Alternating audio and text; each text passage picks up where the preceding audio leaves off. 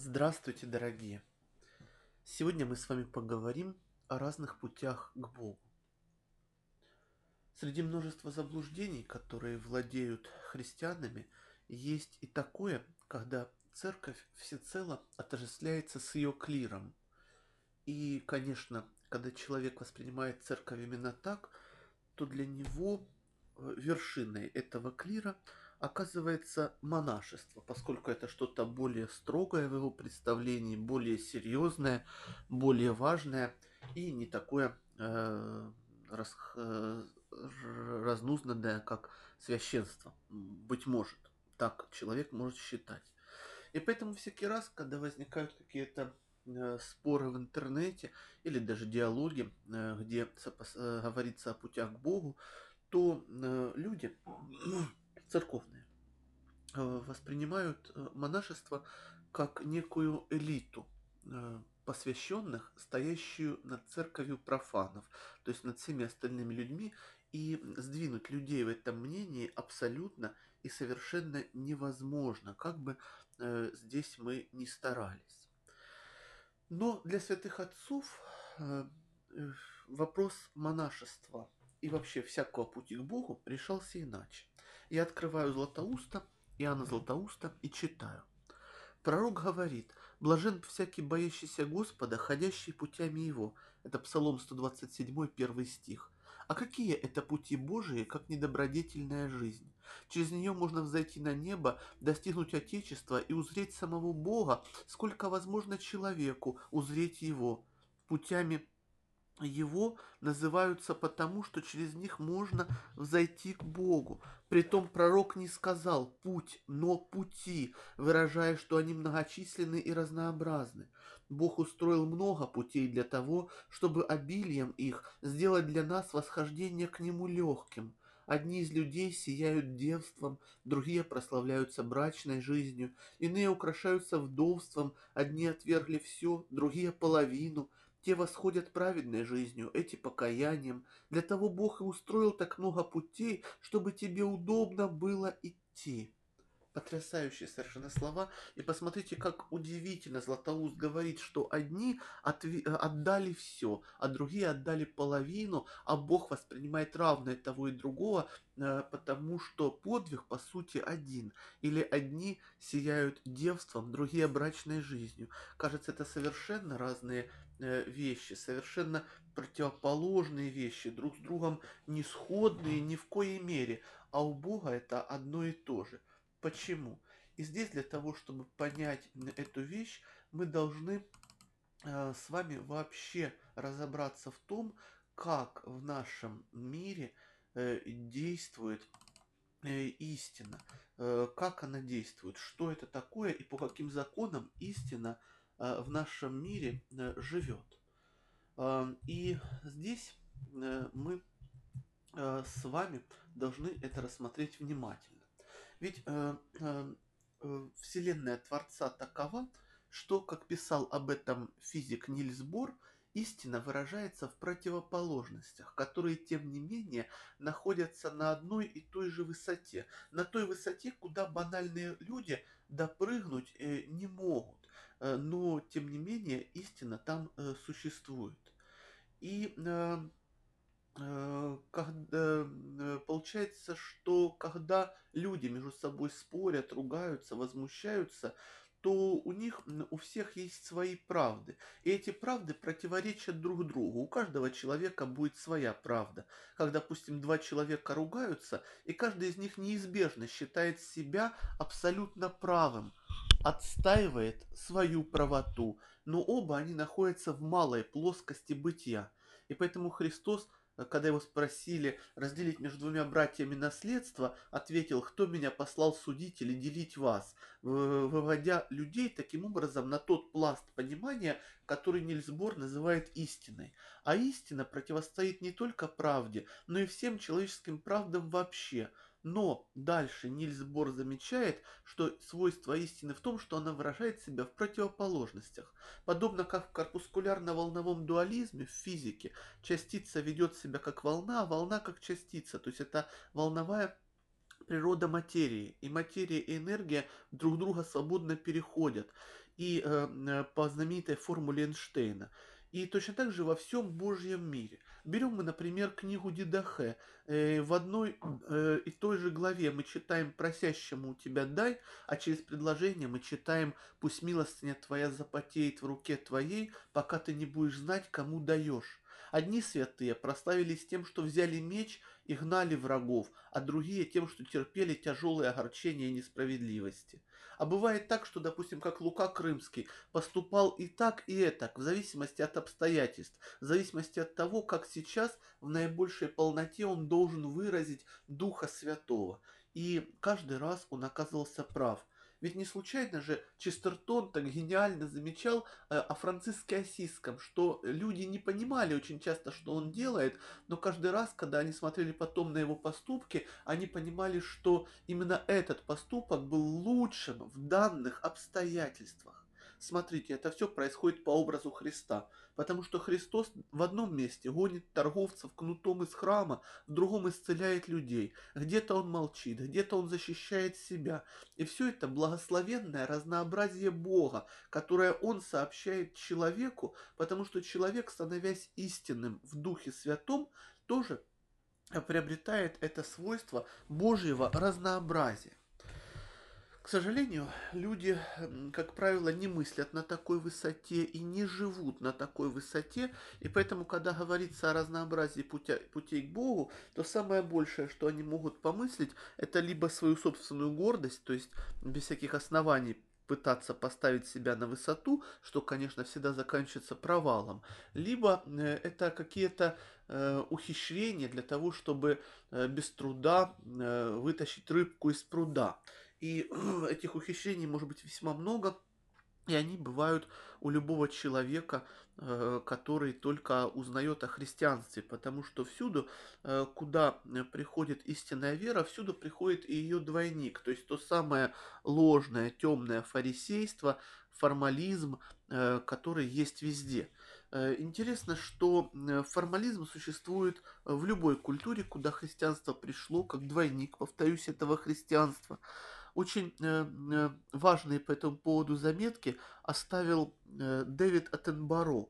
Это знаменитый английский, британский натуралист. У него есть несколько книг. Одна из них «Путешествие натуралиста», где он приводит следующий пример, который я вам сейчас прочитаю. Итак, это небольшой фрагмент о индейцах Амазонки, современных индейцах. Эти ребята научились очень ловко сочетать свои прежние верования с новыми, каким научили э, миссионеры, и с легкостью меняют одни на другие так, чтобы поудобнее устроиться. К примеру, адвентисты учат, что нельзя есть кроликов. Ладно, кроликов здесь в Амазонке нет, зато есть большой грызун, называется лабба. Это примерно то же, что кролик. Как ни крути, но мясо лабба всегда было любимой едой индейцев, и запретить его – значило бы плюнуть им в душу. Есть история про то, как однажды миссионер пришел к новообращенному индейцу и увидел, что тот жарит на огне лабба, и стал раскрывать, как, рассказывать, какой это страшный грех. «Но это не лабба», — возразил индеец, — «это рыба». «Чушь какая!» — воскликнул миссионер. «У рыб не торчат два больших передних зуба». «Нет, сэр, Помните, вы приходили в нашу деревню, сказали, что мое индейское имя нечистое, побрызгали на меня водой, и я стал называться Джон. Так вот, сэр, пришел я сегодня в лес, увидел лабба, выстрелил в него, но прежде чем тот умер, я брызнул на него водой и говорю, лабба нечистое имя, теперь ты будешь рыба, так что я ем рыбу, сэр. Как видите, да, то есть всюду, куда приходит христианство, этот двойник тоже приходит, и э, люди э, понимают, что можно все так извратить, чтобы попытаться получить что-то от Бога, но э, суть, да, важнейшая в законе с мил, э, милости веру не исполнить. Это восприятие очень древнее, оно э, совечно вообще э, человеческому пониманию, и точнее человеческому и человеческому извращению, и поэтому людям легче всегда считать, что существует какая-то элита э, общества, допустим, церковное общество, которое и предназначено для того, чтобы творить подвиги, чтобы жить какой-то неслыханной жизнью, а мы уже будем жить как-нибудь, мы уже вот что-нибудь будем делать, куда нам до всего этого, Господь, может быть, как-нибудь и так спасет или нет, главное, как-нибудь земную жизнь уже прожить, да пройти. Э, и таким образом человек снимает с себя ответственность за свою жизнь, снимает с себя ответственность за то, что он сам или виновен, или э, должен торжествовать за ту жизнь, которую он провел. Поэтому святой Феофан Затворник говорит, цитирую, «Жизнь семейная и гражданская сама по себе не есть мирская, а бывает такой, когда в порядке такой жизни втесняются страсти и удовлетворение их. Смотрите, эти слова Феофана полностью взрывают привычное людям представление о э, том, что такое вообще э, мирской и не мирской человек, мирская и не мирская жизнь. Он говорит, что мирская жизнь это не просто не семейная, не гражданская, это жизнь может быть очень даже духовная, ведь были же женаты э, некоторые апостолы, был женат Авраам, был женат Филарет Милостивый, ну и многие другие святые. А, а жизнь семейная, гражданская, не есть мирская. Она бывает такой, то есть мирской, когда в нее втесняются страсти и удовлетворение их. Вот тогда, когда человек живет по закону страсти, он тогда и живет по закону мира сего, или, говоря словами Исаака Сирина, по закону общества ложных человеческих отношений. И поэтому, когда человек решает, как же ему жить, по какому пути идти к Богу, он может выбрать любой путь, чтобы спастись. Этот путь может быть действительно э, каким угодно, по желанию э, человека.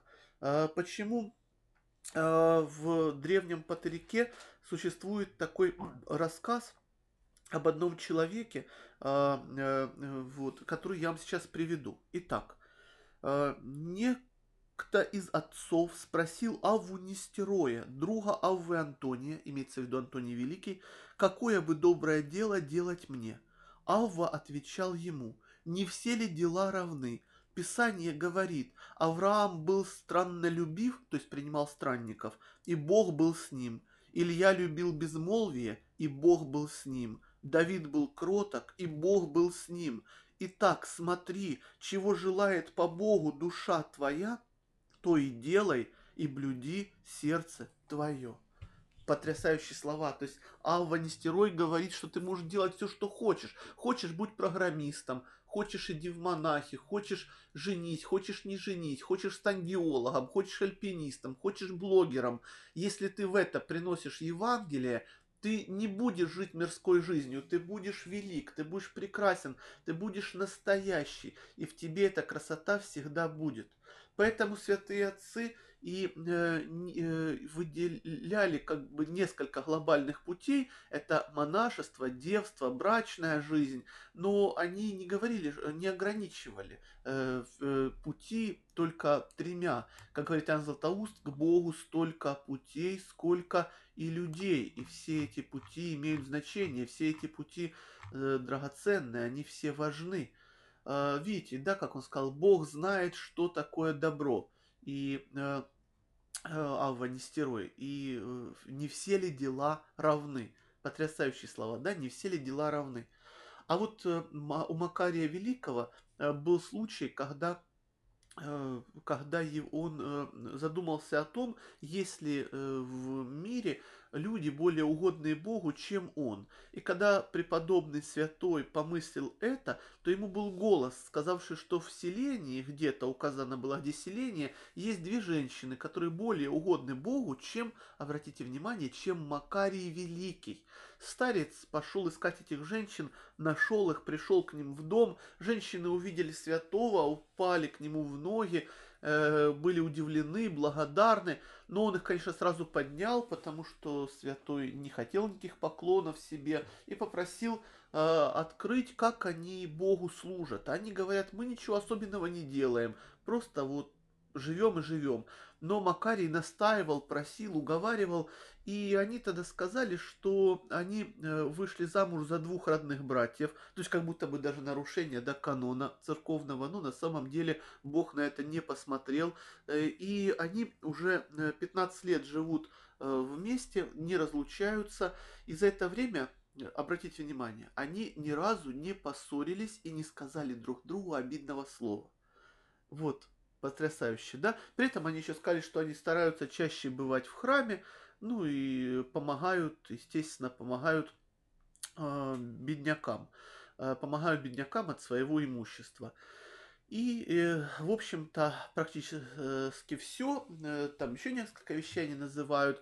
Но вот в целом все. То есть, э, что так делает их более высокими, чем Макарий? То, что они, две женщины, живя на территории одного дома, не ругаются друг с другом. Потрясающая вещь для Бога это оказывается более важным, чем подвиги великого преподобного. Вот так говорит об этом святой старец. Поэтому Златоуст и говорит о разных путях, которых можно угождать Богу, потому что дело каждого пути – это стяжание благодати. Есть ведь такое древнее слово «лаик», это греческое слово, древнегреческое, оно означает человек народа, принадлежащий народу. В данном случае лаик это человек, принадлежащий народу Божьему. И вот э, лаик не может быть мирским, просто потому, что он из э, божественно, он уже из народа Божьего, и если он живет в благодати, то он никак не является мирским человеком, э, будь он женат или не женат.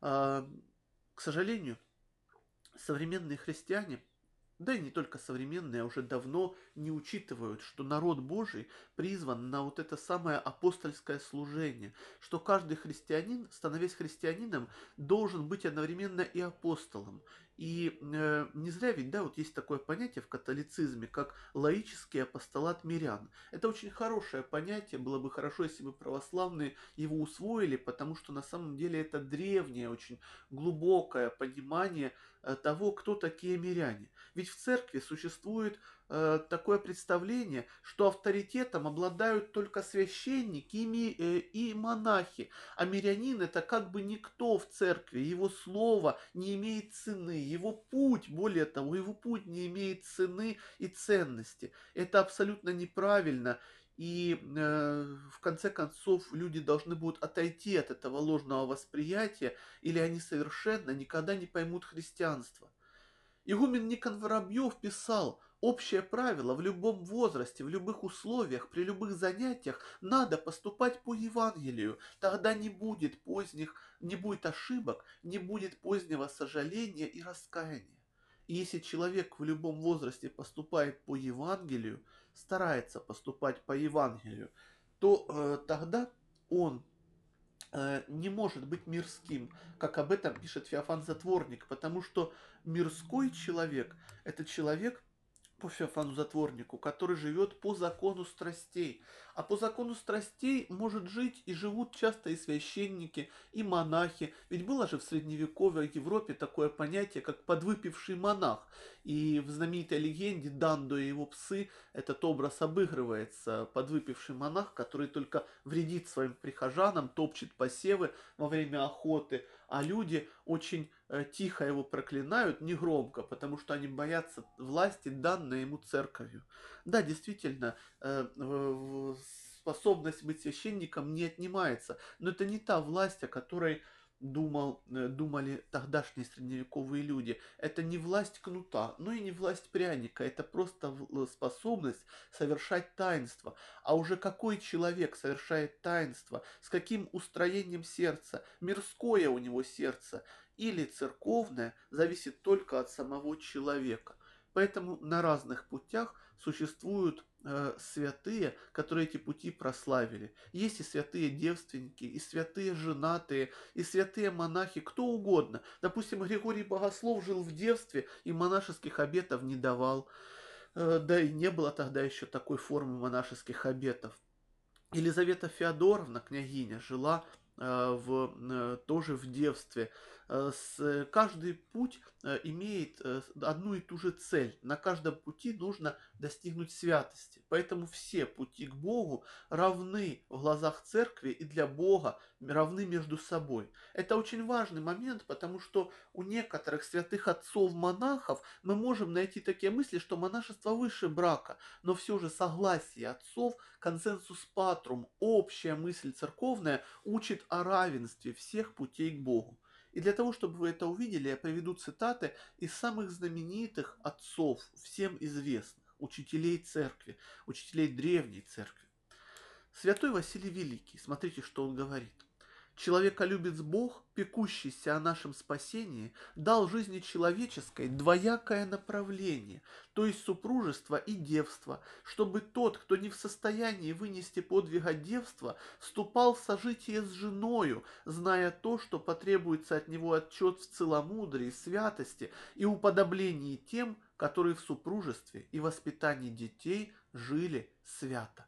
Смотрите, что говорит Василий Великий, что тот, кто вступает в брак, он тоже будет судим э, теми святыми, которые вступили в брак и прославились на этом пути, что нет такой отговорки, что у меня было много работы или у меня была семья и не мог быть я святым, потому что у меня были дела. Нет, у тебя были все возможности и не было никаких препятствий, потому что твоя жизнь была Богом изначально задумана для того, чтобы ты был святым, и не меньше этого, потому что все, что меньше этого, недостойно замысла Божьего о тебе. Ты пришел в этот мир быть святым, ты пришел в этот мир быть высоким, великим, настоящим, подлинным, всепрекрасным. И таким ты можешь быть. И доказательство этого – это люди, которые были абсолютно в твоем положении и стали святыми. Вот о чем говорит Василий Великий.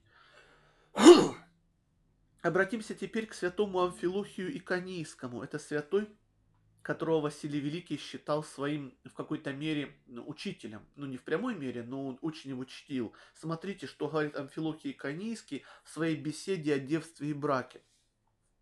Говоря так, возлюбленные, мы не возбуждаем э, войны между браком и девством, но удивляемся тому и другому, как необходимым друг для друга, так как владыка и предусмотритель, то есть Бог, того и другого не противоставляет одно другому, ибо в том и другом есть благочестие, и без честного благочестия нет ни достохвального девства, ни честного брака потрясающие слова. Как это близко, опять же, Феофану Затворнику, что все основание в том, чтобы ты жил в благодати, и тогда ты никакой не мирской, тогда ты лаек, тогда ты человек, э, человек народа Господня, ты человек церкви, если ты живешь в благодати, в Духе Святом. А если ты не умник, если ты не формалист, если ты не человек Ирода, а человек благодати, человек Духа Святого.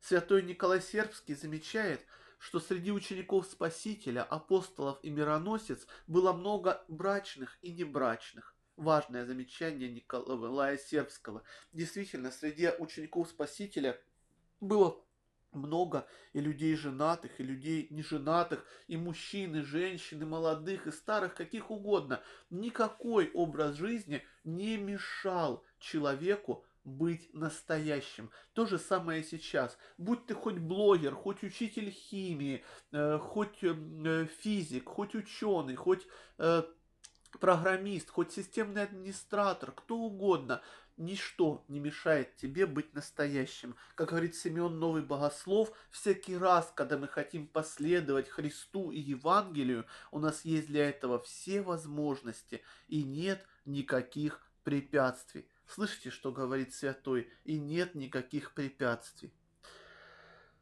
Э, теперь обратимся к Иоанну Златоусту. Э, смотрите, что говорит святой Иоанн Златоуст. Удивительные слова, это слово третье к верующему отцу.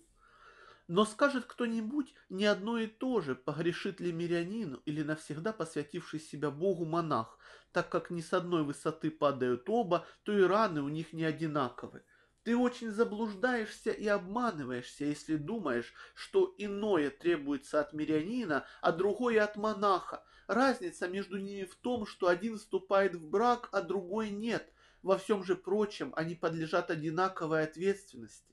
Так, гневающийся на брата своего напрасно, будет ли он мирянин или монах, одинаково оскорбляет Бога, и взирающий на женщину с вожделением, будет ли он тем или другим, одинаково будет наказан за это прелюбодеяние.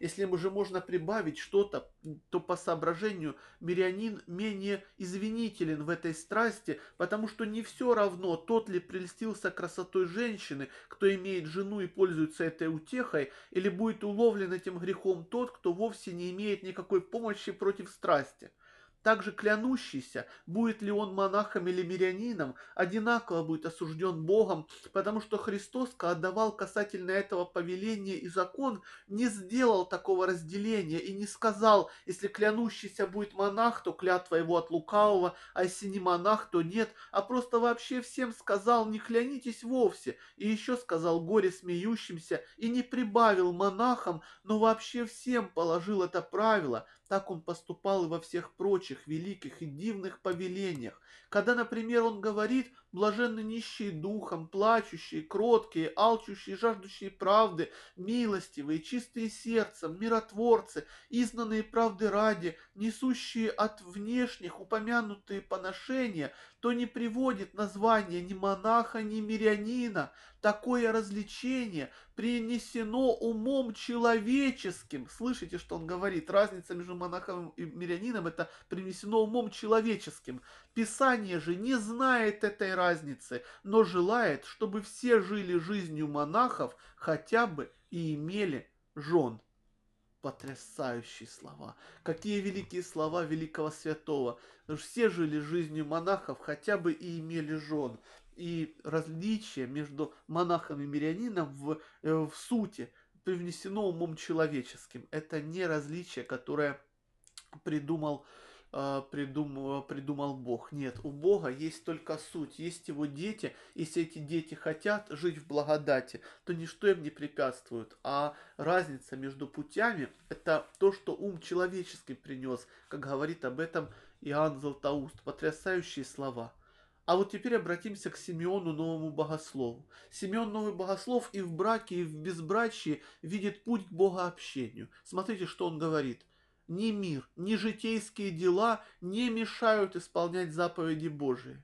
Потрясающие слова. Ни мир, ни житейские дела не мешают исполнять заповеди Божии. Кем бы ты ни был, какую бы жизнь ты ни вел, тебе ничто не мешает быть настоящим. И вновь святой Симеон Новый Богослов, цитата – Покаяние – дело и монахов, и женатых в равной мере, и тот, кто имеет жену и детей, и слух, и большое хозяйство, кто богат и занят мирскими делами, может плакать ежедневно и молиться, и каяться, и даже достигать совершенства добродетели. Удивительная вещь.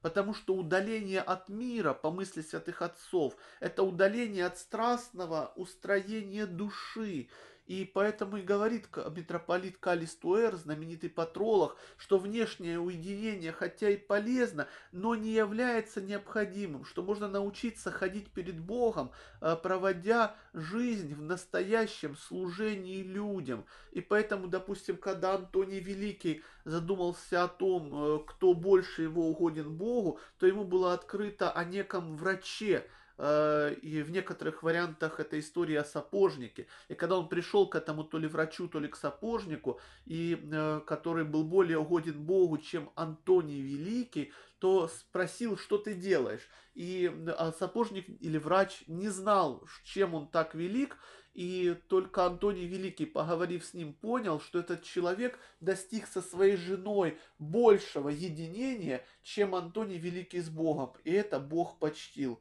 То есть, видите, совершенно иной подход у Бога. Поэтому каждый путь украшен своими святыми. Святой Николай Чудотворец был не женатым святым, а святой Спиридон Тремифунский был женат и имел дочь. Откуда у него дочь была? Явно же, да, что а, не сама собой она получилась. Но и святой Спиридон Тремифунский, и Николай Чудотворец оба равно угодили Богу.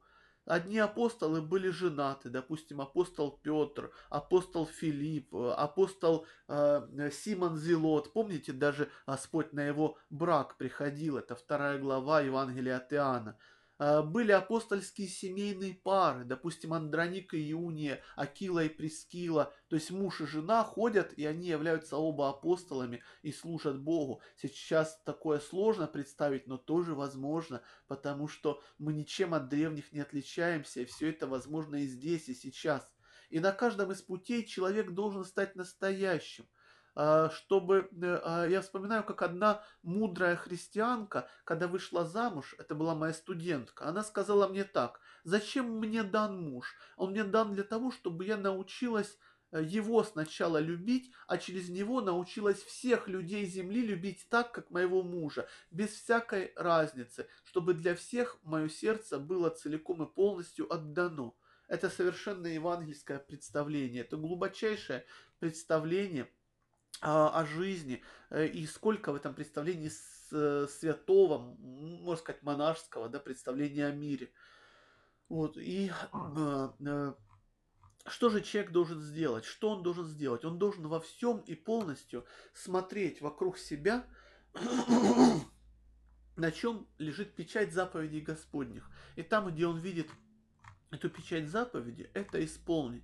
И поэтому Феофан Затворник говорит, что даже когда мы по заповеди э, носок зашьем или котлету сжарим, то Бог и это принимает как дело ему угодное, потому что, э, цитирую Феофана Затворника, «путей спасения столько, что не перечтешь, все в душе, а не во внешнем положении».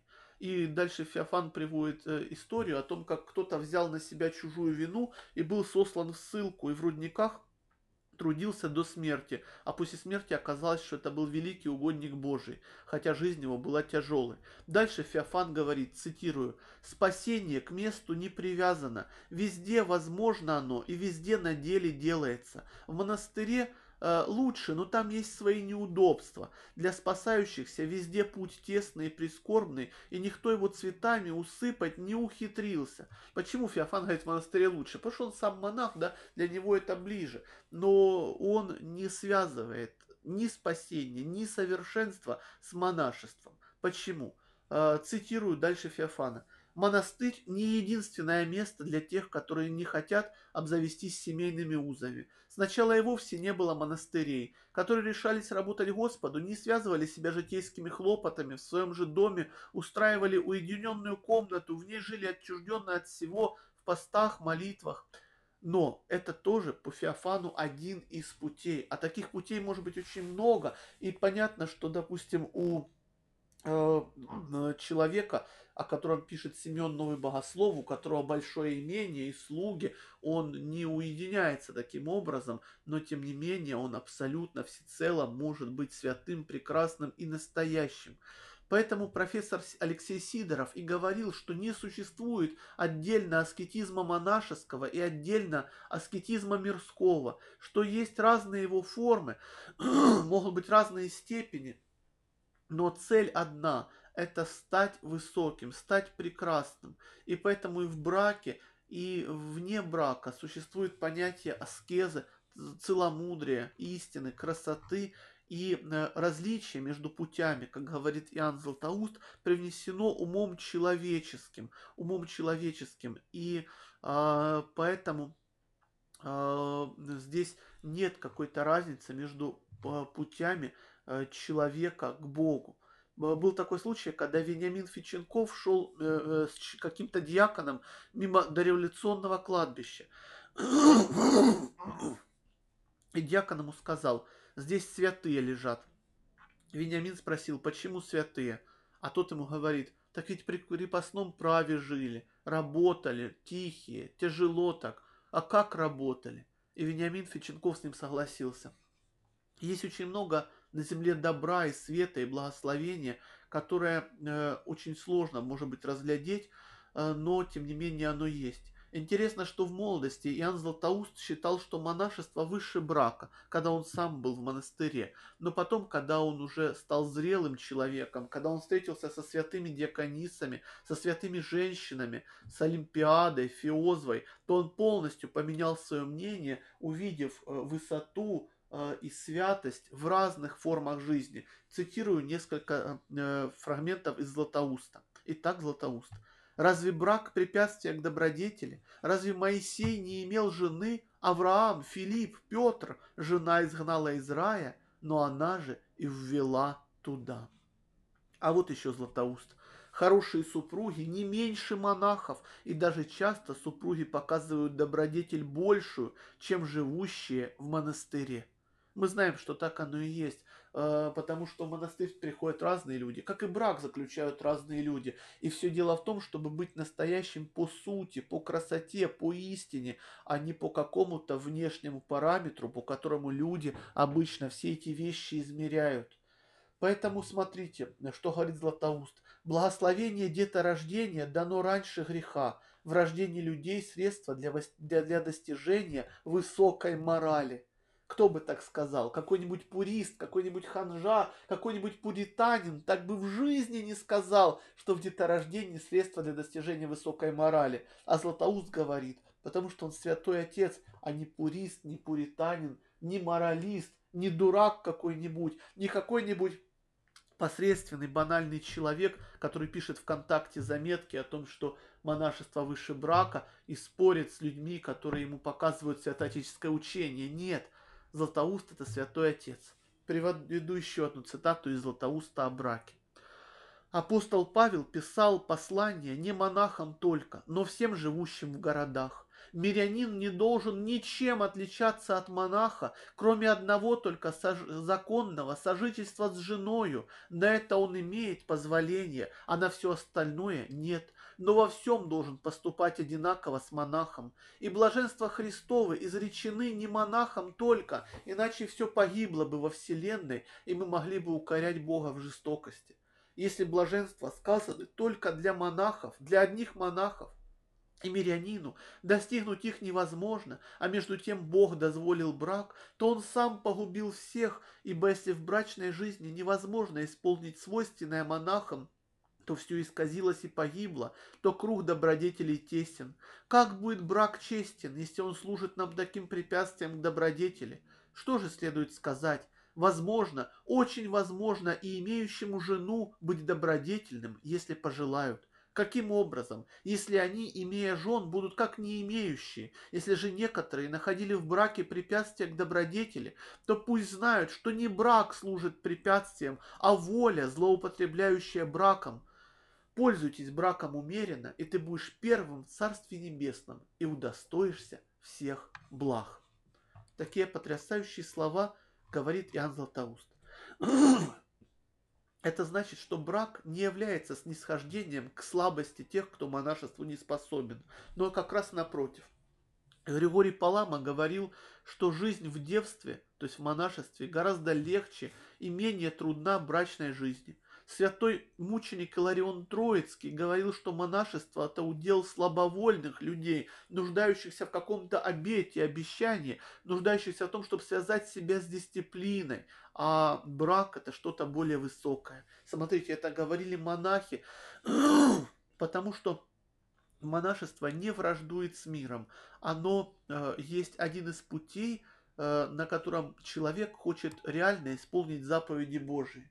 Но на самом деле человек на любом пути должен был бы их исполнять, должен был бы их исполнять.